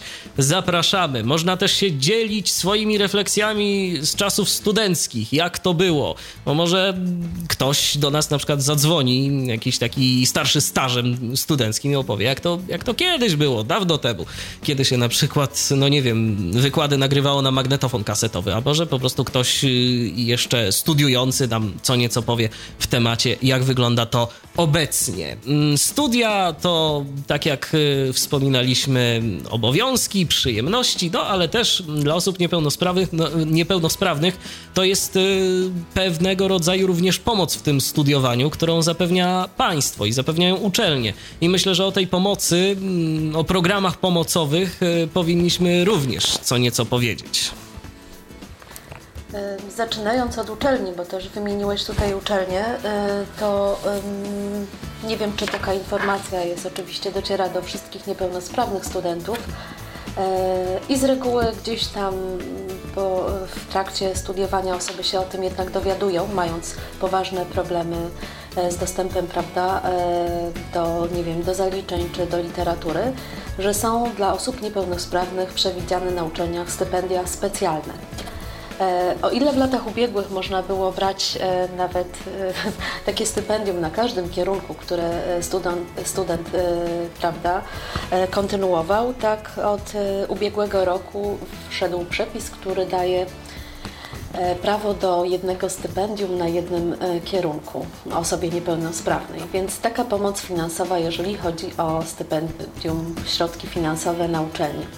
E, ale idąc dalej, mm, jakby to nie załatwi sprawy, to już o tym mówiliśmy. Osoby niepełnosprawne, myślę, że te, które funkcjonują od lat, e, wiedzą o programach celowych, e, choćby Państwowego Funduszu Rehabilitacji Osób Niepełnosprawnych. Mówię choćby, bo również są jeszcze, nie zapominajmy o powiatowych centrach pomocy rodzinie, gdzie również są środki na usuwanie barier w komunikowaniu się. I w ramach tych programów celowych takich jak Homer, czy też jest program celowy Student, e, można uzyskać e, środki na zakup sprzętu specjalistycznego. Jeżeli chodzi o osoby tutaj niewidome, to sprzęt specjalistyczny w ramach programu Homer. Natomiast program Student no, jest skierowany do osób niepełnosprawnych studiujących. E, I tutaj w ramach oczywiście tych środków można pokryć szereg różnych wymienionych jest kategorii, między innymi czesne, czy też właśnie zakup sprzętu, ale też można pokryć koszty zamieszkania w miejscu studiowania, więc myślę, że, że te, taką wiedzę osoby studiujące powinny mieć. Szczegółowe oczywiście informacje na temat tych programów można znaleźć na stronie PEFRONu ponieważ no też e, te programy ogłaszane są corocznie i zasady mogą ulegać zmianie, więc e, przed złożeniem odpowiedniej dokumentacji należy zapoznać się z aktualnymi procedurami. No i czy coś jeszcze możemy do tego dodać tak e, naprawdę? To, co jeszcze warto dodać, to właściwie już wiedza mm, dla studentów również, bo mogą o tym oczywiście poinformować swoje uczelnie. Mm, istnieje program Pegas, który jest skierowany właśnie do uczelni czy szkół na zakup sprzętu specjalistycznego um, ułatwiającego komunikowanie się z osobami niesłyszącymi z problemami e, słuchu. E, więc tutaj uczelnia może wyposażyć się choćby z tych środków pętle indukcyjne czy. Justyno, gdybym mógł Cię prosić o spokojniejsze nieco siedzenie, bo dotykasz mikrofonu co jakiś czas i po prostu zakłu zakłócasz naszym słuchaczom odbiór. Spokojnie, mówię, spokojnie. I właśnie sobie rozprawiam nad biurkiem, tak? w porządku. E, więc tutaj Pegas, tak jak powiedziałam, skierowany jest e, na zakup środków e, dla osób głuchych i niesłyszących. Jeżeli Państwo przeprosicie, ja podejdę do drzwi, dobrze? Na chwilę odejdę od mikrofonu, więc przepraszam, bo jestem w biurze i muszę otworzyć drzwi. Dobrze, to poczekamy y, na Justynę. Aniu, ty może jeszcze do tego tematu coś... O, coś tam się chyba... Coś tam się chyba stało. Yy, czy Ania jest z nami? Jesteś? Słyszysz nas? Tak, tak, oczywiście. I, i myślę, że y, dość istotną informacją jest to, że właśnie półtora tygodnia temu na stronach PFRON pojawiła się informacja o e, kolejnym naborze, tym razem na semestr letni e, do programu Student 2, więc wszyscy zainteresowani e, tym programem studenci aktualni mogą w trybie pilnym już w tym momencie składać wnioski, bo tam nie ma zbyt dużo czasu, a trzeba wypełnić pewne względy formalne, no przede wszystkim przygotować wniosek i, i przemyśleć, na co te środki powinny być przeznaczone. Ja bardzo przepraszam, że odeszłam. Jestem już. Chciałam tylko to zgłosić, ale było kilkakrotne pukanie i myślę, że ktoś mógł się zaniepokoić, że o 20 ktoś jeszcze pracuje. Okej. Okay. Wracamy, wracamy do tematu. Tak jeszcze a propos, mm, wspomniałyście, że można sobie poczytać informacje na temat y, programów y, chociażby na stronach internetowych i to jest też, myślę, że dosyć istotna kwestia a propos stron internetowych, a propos dostępności tej, y, a propos tej dostępności stron internetowych. No bo powiedzmy, że mamy sobie uczelnię dostępną, ale teraz również coraz większe, mm, większą liczbę spraw którą można załatwić, załatwia się w sposób elektroniczny. W dobie e, społeczeństwa informacyjnego i informatycznego, kiedy tak naprawdę dostęp do informacji zapewniają nam nowe technologie, e, stawiamy jako w ogóle fundacja w niemal każdym działaniu e, duży nacisk na dostępność informacji. I też oczywiście na uczelniach, gdzie ta informacja jest właściwie na każdej płaszczyźnie i, i w każdym obszarze. E, tutaj mówimy o, o, dostępności i strony internetowej, ale też e, informacji w formie elektronicznej. E, mówiąc o sposobach właściwego przygotowania takiej informacji oraz o możliwościach sprawdzenia, czy strona na przykład uczelni jest dostępna. Dokładnie, bo chociażby no, prosta rzecz. Często jest tak, że wykładowcy zamieszczają na swoich stronach internetowych różnego rodzaju materiały y, w plikach PDF albo w formie prezentacji multimedialnych. Y, no i z dostępnością tych plików PDF są problemy. Mm, tu można się gdzieś tam konsultować ewentualnie z wykładowcą, że może gdzieś nam udostępni te materiały w innej formie, ale większy problem jest wtedy, kiedy na przykład plan zajęć dostaniemy w formie takiego pliku PDF, mm, którego nie jesteśmy w stanie odczytać, bo na przykład ktoś po prostu zeskanował sobie kartkę, yy, która gdzieś tam wisi. I wrzucił jako grafikę. I wrzucił jako grafikę, dokładnie. No i że mamy plan zajęć w formie elektronicznej. No świetnie, mamy. Tylko co z tego, jak ja nie mogę z tego planu skorzystać i tak. Naprawdę wynika to nie ze złej woli tych y, osób, które to przygotowują, tylko właśnie z nieświadomości, bo sama kilkakrotnie spotkałam się z tym, że urząd, instytucja, które są właściwie zobowiązane do udostępniania tej informacji e, w sposób dostępny, e, robią po prostu mm, tak e, informację, która jest bezużyteczna dla mnie jako osoby niewidomej, która posługuje się oprogramowaniem udźwiękawiającym. I wystarczy naprawdę często jeden telefon i w kilka minut ta informacja jest prawda, przetworzona na wersję tekstową. W części szkoleń mówimy o adaptacji informacji na e, dostępną dla osób niepełnosprawnych, więc mówimy, oczywiście nie da się opowiedzieć o wszystkim. Też uświadamiamy tym pracownikom, że to student wie najlepiej, e, jakiej formy materiałów e, potrzebuje. Jeżeli ja studiuję, to ja mam doświadczenie i wiedzę, czy ja potrzebuję czcionki zmniejszonej, tak, bo mam na przykład tunelowe widzenie, czy powiększonej, a jeżeli powiększonej, to jakiego rozmiaru. E, więc tutaj tak naprawdę to należy kontaktować się, oczywiście rozmawiać, e, rozmawiać ze studentem i pytać e, zwyczajnie o to. Dokładnie, bo to w końcu no, niepełnosprawności są różne, różne mogą być też potrzeby i różne mm, wymagania tych studentów, którzy mm, będą korzystać z tych materiałów. A najlepiej po prostu zapoznać się mm, z wszelkimi właśnie informacjami dotyczącymi dostępności, dotyczącymi tego, jak tworzyć te dostępne materiały, jak tworzyć dostępne strony internetowe, y, także i te bardziej interaktywne, bo mm, również trzeba pamiętać o tym, że nie tylko ta forma statyczna, która jest udostępniana na stronie, powinna być dostępna, powinny być dostępne także i te formy interaktywne, czyli wszelkiego rodzaju y, kursy e-learningowe. Mm, tu odsyłam chociażby do materiału, jaki niedawno pojawił się na stronach Tyflo Podcastu, mm, kiedy Jacek Zadrożny mówił o swoich doświadczeniach z e-learningiem. E, brał udział w jednym z kursów e-learningowych i tam właśnie opowiada o tym, jakie problemy napotkał podczas realizacji tego kursu. Okazuje się też, że mm, część egzaminów już w tym momencie realizowana jest za pomocą formy elektronicznej. Niektóre uczelnie mają systemy, do których studenci się logują, tam mają materiały, z których mogą czerpać wiedzę, ale także tam mają odpowiednie formularze, wypełniając które zdają po prostu egzamin. Także to też jest istotne.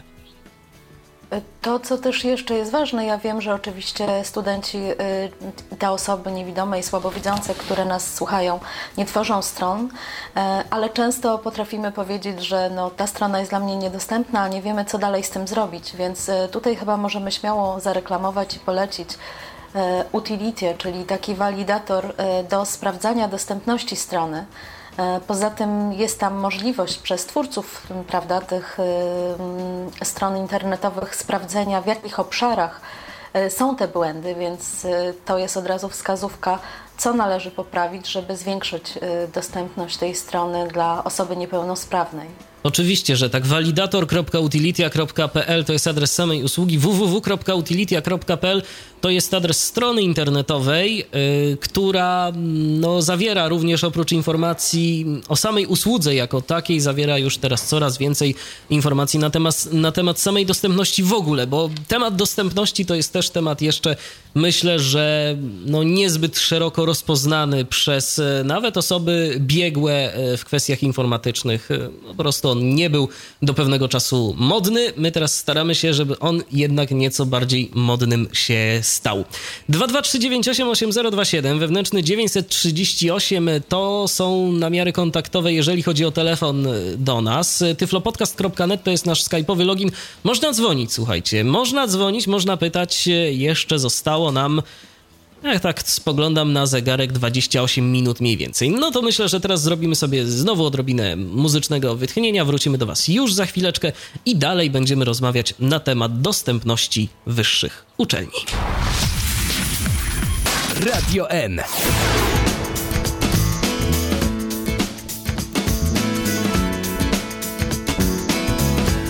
To jest cały czas Tyflo Podcast na antenie Radia N i cały czas rozmawiamy na temat dostępności uczelni wyższych. No dobrze, i teraz takie kolejne pytanie mi się nasuwa, bo tu mm, tak o wszystkim mówimy, o dostępności, że trzeba, ale czy w ogóle w jakiś sposób prawo mm, wymusza poniekąd na uczelniach y, cokolwiek związanego z pomocą dla osób niepełnosprawnych, z tym, żeby mm, ta nauka była przystępniejsza, żeby była bardziej dostępna?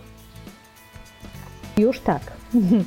Jeszcze rok temu, gdybyś zadał to pytanie, odpowiedź byłaby e, mniej e, pozytywna, e, bo dopiero w kwietniu 2011 roku prowadzono nowelizację ustawy Prawo o szkolnictwie wyższym, która jednoznacznie nakłada obowiązki na uczelnię właśnie w tym obszarze. Przed tym faktem jedynym, jedyną informacją, którą mogliśmy znaleźć w polskim prawodawstwie było to, że wszyscy mają takie samo równe prawo do nauki, więc z tego mogliśmy wnioskować, że zarówno osoba niepełnosprawna, jak i osoba pełnosprawna powinna na równi zostać, e, nazwijmy to, obsłużona na uczelni. E, jednak była to interpretacja maksimum, że tak powiem, a niewiele uczelni podchodziło właśnie w ten sposób, traktując studentów niepełnosprawnych głównie jako dodatkowy problem, a nie dodatkową korzyść. Dzięki nowelizacji z 2011 roku E, sytuacja diametralnie się zmieniła. Myślę, że mogę tu z dumą powiedzieć, że e, Fundacja e, FIR dużo zrobiła w tym kierunku, by, by ta sytuacja się zmieniła i udało nam się przeforsować wiele, wiele zmian, które mamy nadzieję, że w, już w tym roku przekładają się praktycznie na sytuację studentów niepełnosprawnych. Bo przede wszystkim znajduje się wprost zapis, który nakłada na uczelnię obowiązek stwarzania osobom niepełnosprawnym warunków do pełnego udziału w procesie kształcenia i co ważne badaniach naukowych, więc dotyczy to również e, doktorantów. E, I to regulaminy mają dokładnie określić, w jaki sposób e, będzie to rozwiązane. Trzeba wiedzieć o tym, że uczelnie otrzymują dotacje na właśnie dostosowanie procesu kształcenia dla studentów niepełnosprawnych i w wielu przypadkach dotacja ta jest wykorzystywana na zupełnie inne cele, podczas gdy powinna właśnie na, być wykorzystana do stosowanie materiałów czy e, zwiększenie liczby lektoratów, to o czym e, chwilkę wcześniej rozmawialiśmy. I proszę Państwa, to co jest niezwykle istotne w tych zmianach, to to, że zgodnie z zapisami nowo brzmiącymi ustawy, proces dydaktyczny powinien uwzględniać szczególne potrzeby studentów niepełnosprawnych. A więc nie informować studenta, że nasza uczelnia jest niedostępna, tylko energicznie zareagować na potrzeby, specyficzne potrzeby, które zgłasza student. Na e, zasadzie, że I... okej, okay, jeżeli y, jest jakiś problem, to my zrobimy wszystko, co w naszej mocy, żeby postarać się pomóc. Dokładnie, dokładnie. Takie, e, do takiego podejścia zobowiązuje uczelnia. I zmiana jest o tyle istotna, że do tej pory e, z takiego stanowiska znane były uczelnie, które faktycznie miały zaangażowanych pełnomocników, E, silne ruchy samych osób niepełnosprawnych, a w tym momencie, bądź po prostu wykazywały dobrą wolę, a w tym momencie jest to obowiązek każdej uczelni. Tylko tak naprawdę y, i tak, tak mi się wydaje przynajmniej, musi być na tej uczelni ktoś, kto będzie tego wymagał, bo jeżeli sam student nie będzie wymagał, nie będzie miał świadomości, że prawo jest po jego stronie, to uczelnia i tak może sobie ten zapis po prostu zlekceważyć. Oczywiście, jak z każdym prawem, jeżeli się go nie pilnuje, e, nie będzie on egzekwowane. Mamy telefon. Justyna do nas się podobnie dodzwoniła. Chciałaby coś jeszcze dodać. Witamy Cię. Tak, witam ponownie. E, tutaj jeszcze chciałabym się odnieść do kwestii tego e-learningu, gdyż e, sama kilkukrotnie korzystałam z takich platform w trakcie moich studiów z filologii angielskiej. No tutaj jest tak, że rzeczywiście to są bardzo pomocne platformy, bo większość informacji, większość materiałów jednak wykładowcy zamieszczają. O tyle, że też powstaje właśnie problem z dostępnością tych materiałów. Często są to zwykłe skany, e, powiedzmy w pliku PDF bądź jakimś JPEG-u, zrobione zdjęcia, wykładowca na szybko sfotografuje, wrzuci na platformę i już jest zadowolony z tego, że to jest udostępnione. Korzystałam też z e-learningu, rozwiązując szereg jakichś takich krótkich kolokwiów, egzaminów i tutaj też coś znalazłam z takim zdziwieniem ze strony wykładowców. No tak, ja nie widzę, w zasadzie nie wiadomo jak mogłam te egzaminy rozwiązać. Ciekawa jestem, znaczy ciekawi byli, czy rzeczywiście y, zdołałam zrobić to sama, czy, czy nie rozwiązał tego za, za mnie jakiś kolega. Także tutaj y, tyle odnośnie tych moich doświadczeń e, z e-learningiem. A tak zapytam, jeszcze... Justyno, y, jakie są Twoje doświadczenia, jeżeli chodzi o zdawanie właśnie takich y, egzaminów? Czy te formularze, w których się zdawało, w których się wpisywało, bądź też wybierało mhm. odpowiedzi, były dostępne dla programów czytających? Tak, ja akurat nie miałam żadnego problemu. Rozwiązywałam te testy zazwyczaj pod Windowsem, chociaż byłam przygotowana do tego, żeby zastosować inny screen reader, bo zazwyczaj mam zainstalowane dwa lub trzy w danym systemie. I muszę powiedzieć, że jeżeli chodzi o dostępność, to w zasadzie nigdy nie miałam kłopotu. Zazwyczaj bez problemu mogłam zaznaczyć bądź udzielić w polu formularza e, jakiejkolwiek odpowiedzi, więc tutaj e, absolutnie złego słowa nie mogę powiedzieć co do e, dostępności tych akurat zamieszczanych egzaminów. Było naprawdę świetnie robione. Nie wiem, czy to jest akurat specjalny program do robienia takich egzaminów, jakiś Coś... Bo nie pamiętasz, na jakiej platformie było to realizowane? Oj, niestety nie pamiętam. Na chwilę obecną to musiałam sobie przypomnieć. Ale to cieszy, że chociaż y, tobie się udało, że nie było z tym problemów. No zresztą tak jak y, Jacek nawet w tym materiale mhm. zamieszczonym na stronie Tyflo Podcastu wspominał, y, na przykład Moodle no nie ma problemów z dostępnością chociażby tych formularzy do rozwiązywania egzaminów. Największym problemem jest właśnie content, jest po prostu ta treść, która może być przygotowana dobrze, a może być przygotowana źle. Może być z nią problem, jeżeli mm, twórca nie ma wiedzy, jak przygotować tę treść w sposób dostępny, albo po prostu używa narzędzi, które prezentują ładną, wizualną mhm. treść, no, natomiast... Jest, no... to wygląda i e, jest e, świetnie na pewno wizualnie to ujęte, niemniej jednak nie zawsze to się dobrze e, odczytuje poprzez właśnie jakikolwiek screen reader. No nie, ja akurat jeżeli chodzi o dostępność egzaminów, które były zamieszczane na platformach, kilka razy to robiłam i w zasadzie największym ograniczeniem wydaje mi się, że w naszym przypadku jest ograniczenie czasowe, bo czasami e, szybciej wzrokowo wydaje mi się, że jest e, ktoś w stanie pojąć jakiś tekst albo odwołać się do tego tekstu, a synteza jednak powrót do odtworzenia sobie powiedzmy jakiejś tam sekwencji e, zdań bądź przeczytanie szybko jakiegoś tekstu, żeby odnaleźć puentę i, i zaznaczyć właściwą odpowiedź, tak w przypadku egzaminów językowych no to jest jednak troszeczkę bardziej czasochłonne i no nie zawsze osoby, no bynajmniej w moim przypadku, nie zawsze miałam tak świetne wyniki jak moi koledzy, powiedzmy, przy rozwiązywaniu takich testów. To znaczy, ja powiem tak, że to ma swoje dobre i złe strony, bo to jest, y, bo to jest też tak już tak y, z doświadczeń praktycznych mogę powiedzieć, że kiedy czytałem sobie jakiś tekst, y, na podstawie którego trzeba było rozwiązać jakiś test, jakiś egzamin, to Czasami było tak, że zapamiętywałem jakieś konkretne słowo, które towarzyszyło opisowi czegoś, y, względem czego było pytanie. Więc wtedy mogłem sobie naprawdę dosyć szybko wstukać y, w wyszukiwarkę tak, informacje tak, po prostu, które, której poszukuję. Więc myślę, że nawet to mogło czasem być y, łatwiejsze niż dla pozostałej reszty, bo ja po prostu zapamiętywałem jakąś daną otoczkę tej informacji i wiedziałem, gdzie tego szukać. No ale to ma swoje dwie strony. Każdy kij ma dwa końce, jak to mówią. Dobrze, Dobrze, Justyno. Tak, najbardziej. A tu jeszcze chciałam mhm. poruszyć kwestię, w zasadzie musiałam na chwilkę odejść od y, audycji.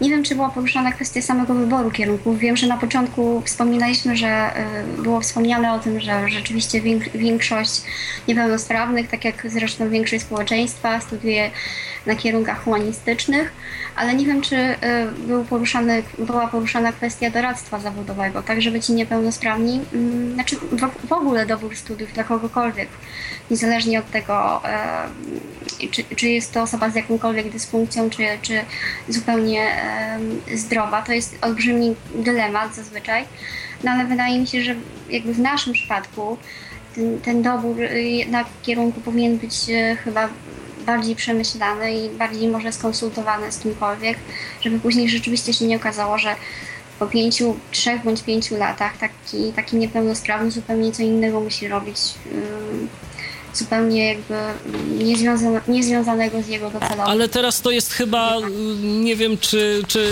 Ania i Justyna się ze, się ze mną zgodzą, że teraz to jest chyba bardzo częste, że zarówno pełnosprawni, jak i niepełnosprawni y, no mają kierunek studiów skończony taki, a nie inny, a i tak robią w swoim życiu coś zupełnie innego, bo, bo musieli, bo takich gdzieś tam los popchnął na taki czy nie inny, do takiego czy innego zawodu.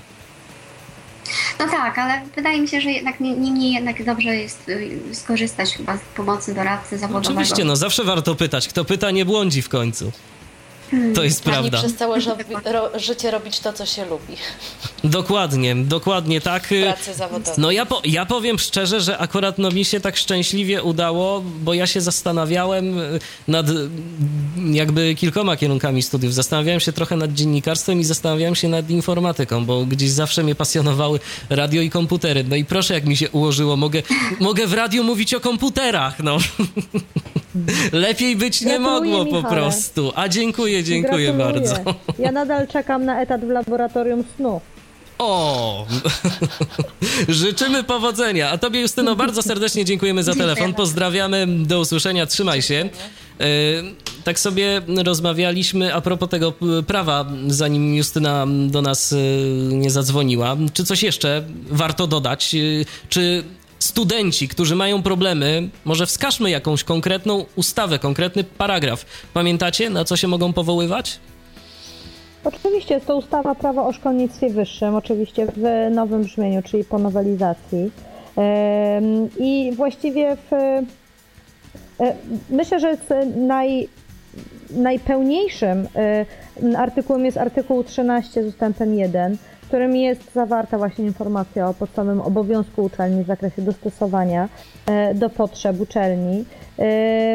ale myślę, że nie będzie to konieczne. Jeżeli studenci faktycznie mają trudności, jeżeli nie mogą porozumieć się, tej dużo z głosów nasz, słuchaczek, bo głównie słuchaczki, było takich, że podstawą jest komunikacja. I ja się z tym zgadzam, to co mówią nam i uczestnicy szkoleń, i studenci, z którymi się spotykamy, i y, odwiedzający nas w fundacji, nasi y, klienci. Wszyscy mówią, że podstawą jest komunikacja, ale jeżeli ta komunikacja już całkowicie zawiedzie, z reguły na uczelni jest ktoś, kogo można prosić o mediację, o doradztwo, o taką prostą ludzką pomoc. Jeżeli nawet nie jest to rozbudowane biuro do spraw osób niepełnosprawnych, to być może jest to pełnomocnik, który y, coś doradzi, czy może dogadać się y, zwyczajnie z prowadzącym.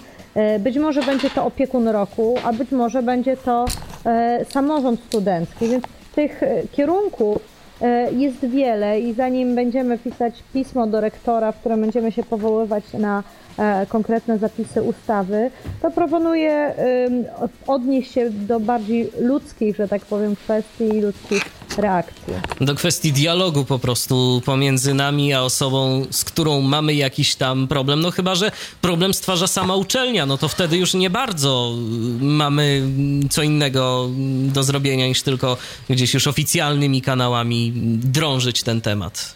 Bo jeżeli I problem jest. również w takich sytuacjach zachęcamy. Dokładnie. Nie pozwalajmy na to, żeby um, kwitła samowola. Prawo jest po naszej stronie i tego trzeba się trzymać, proszę Państwa. No dobrze, wspominaliśmy już y, gdzieś tam między wierszami o pełnosprawnym studencie, czyli o takiej imprezie organizowanej przez y, Fundację Instytut Rozwoju Regionalnego. To może o tym co nieco powiedzmy, o co chodzi w ogóle, dla kogo to jest y, przeznaczone i co tam się dzieje. Dobrze powiedziane, impreza. No jest to impreza faktycznie unikalna. E, było już pięć imprez tego rodzaju. Spotykają się na nich przedstawiciele uczelni z całego kraju. Udało się nam też parę razy zaprosić gości z zagranicy. E, głównie osoby, które zajmują się dostosowaniem uczelni, zwiększaniem jej poziomu jej dostosowania do potrzeb osób niepełnosprawnych. Więc są to zarówno kierownicy, pracownicy biur, zarówno pełnomocnicy rektorów do spraw osób niepełnosprawnych, e, pracownicy katedry na przykład pedagogiki czy psychologii, czy e, inżynierii środowiska, którzy tą tematyką się zajmują i dostrzegają potrzeby w, w tym obszarze. Rokrocznie spotykają się oni w Krakowie, rozmawiają o tematach istotnych, czyli jak praktycznie pomóc uczelni, władzom, e, by ten proces dostosowania był, był prosty, w miarę bezbolesny. Czyli to taka konstruktywna impreza. Przede wszystkim konstruktywna i staramy się, by była możliwie praktyczna i przynosiła możliwie dużo informacji i dawała możliwie dużo szans na wymianę tych informacji i dzielenie się dobrymi praktykami.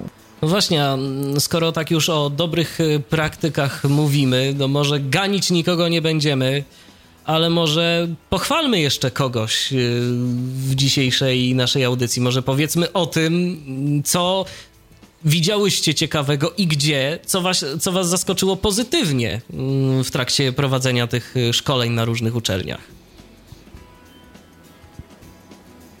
Cisza. Czyżby to było aż tak trudne pytanie? To jest proste pytanie, natomiast nie chcę wchodzić w głos Justynie, bo ona ma najlepsze własne doświadczenia. Dobrze, to słuchamy Justyny. I czy ja oczywiście dobre praktyki tutaj chwalę tych, y, z którymi miałam możliwość kilka lat y, współpracować i, i gdzie miałam możliwość studiować, tak? E, ale nie chcę mówić, że, że te, ta uczelnia jest najlepsza czy najlepiej przygotowana na przyjęcie studentów niepełnosprawnych. Chyba najważniejsza jest właściwie ta gotowość y, zmiany, która jest w Mm, na uczelniach, do których jesteśmy zapraszani. E, zmienia się to i zmienia się oczywiście na lepsze. W coraz krótszym czasie uczelnie stają się i e, likwidują bariery w dostępie i architektonicznym, oczywiście w miarę możliwości, ale też przełamują właśnie te świadomościowe bariery. To jest e, bardzo ważne.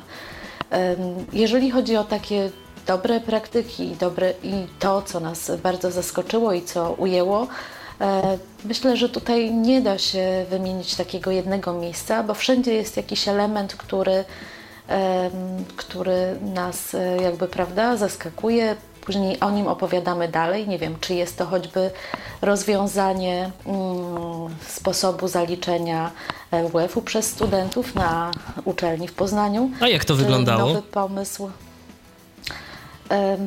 Osoba niepełnosprawna ma możliwość wyboru e, chyba z kilkunastu czy nawet kilkudziesięciu różnych dyscyplin sportowych, zajęć w celu zaliczenia tego przedmiotu. Czyli nie ma już tej monotonii, tak jak za moich czasów, dawno, dawno temu, że idziemy na salę i wszyscy tak w tym momencie wykonujemy ten sam zestaw ćwiczeń, żeby zaliczyć przedmiot obowiązkowy. Więc e, jeżeli ktoś lubi pływać, idzie na e, basen, jeżeli ktoś lubi tańczyć, może pójść na zajęcia taneczne, jeżeli ktoś chce chodzić na fitness, może w ten sposób również zaliczyć e, zajęcia. Kolejną na przykład taką też nowinką, z którą się spotkałam dopiero na jednej uczelni, jest lektorat języka polskiego dla osób głuchych, dla których ten język jest językiem obcym i które mogą skorzystać podczas pisania pracy magisterskiej z pomocy właśnie takich e, swoich e, nauczycieli języka polskiego, którzy im pomagają po to, aby ta praca była gramatycznie, stylistycznie poprawnie napisana i złożona do promotora. Więc na pewno są to rzeczy, które należy upowszechniać i propagować na, inny, na innych uczelniach.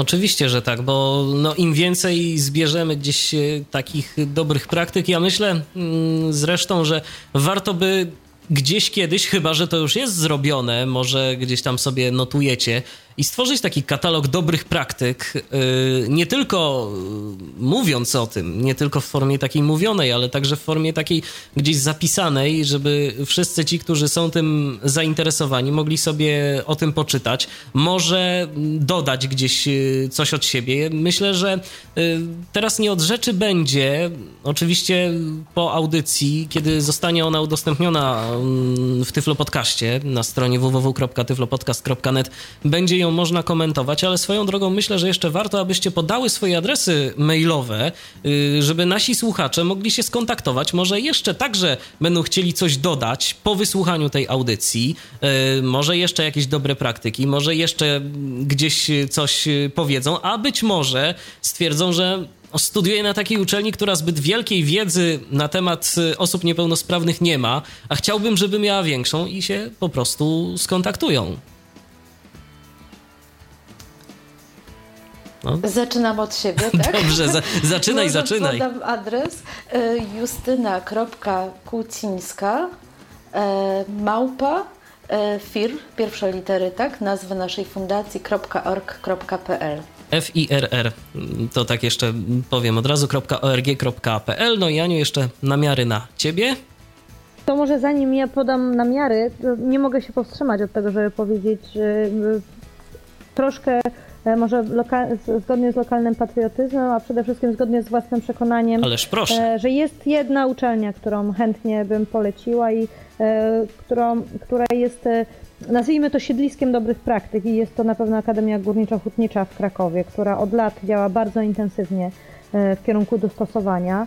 Intensywnie i różnorodnie, co jest świetne, bo dostosowuje zarówno pod względem technicznym, pod względem na przykład E, dostosowania informacji, ale też pomaga swoim studentom, absolwentom, studentom ostatnich lat, e, żeby mieli możliwość wystartować e, w życie zawodowe na równych szansach ze student, z absolwentami pełnosprawnymi.